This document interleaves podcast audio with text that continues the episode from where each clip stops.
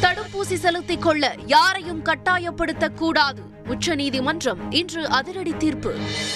கல்லூரி நிர்வாகத்திடம் கேட்காமல் நாங்களாகவே சமஸ்கிருதத்தில் உறுதிமொழி ஏற்றுவிட்டோம்.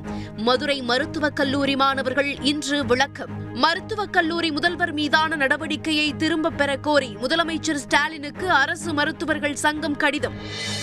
ஜெர்மன் நாட்டில் இன்று பிரதமர் மோடிக்கு இந்தியர்கள் உற்சாக வரவேற்பு.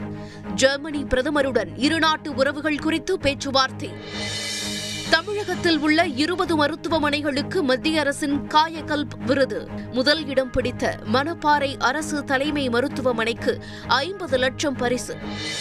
பள்ளி மாணவர்களுக்கு நிபுணர்களை கொண்டு மனநல ஆலோசனை வழங்கப்படும். பள்ளிக்கல்வித்துறை அமைச்சர் அன்பில் மகேஷ் பொய்யாமொழி இன்று அறிவிப்பு. கேரளாவில் ஷவர்மா சாப்பிட்ட மேலும் நாற்பத்து ஐந்து பேர் மருத்துவமனையில் அனுமதி.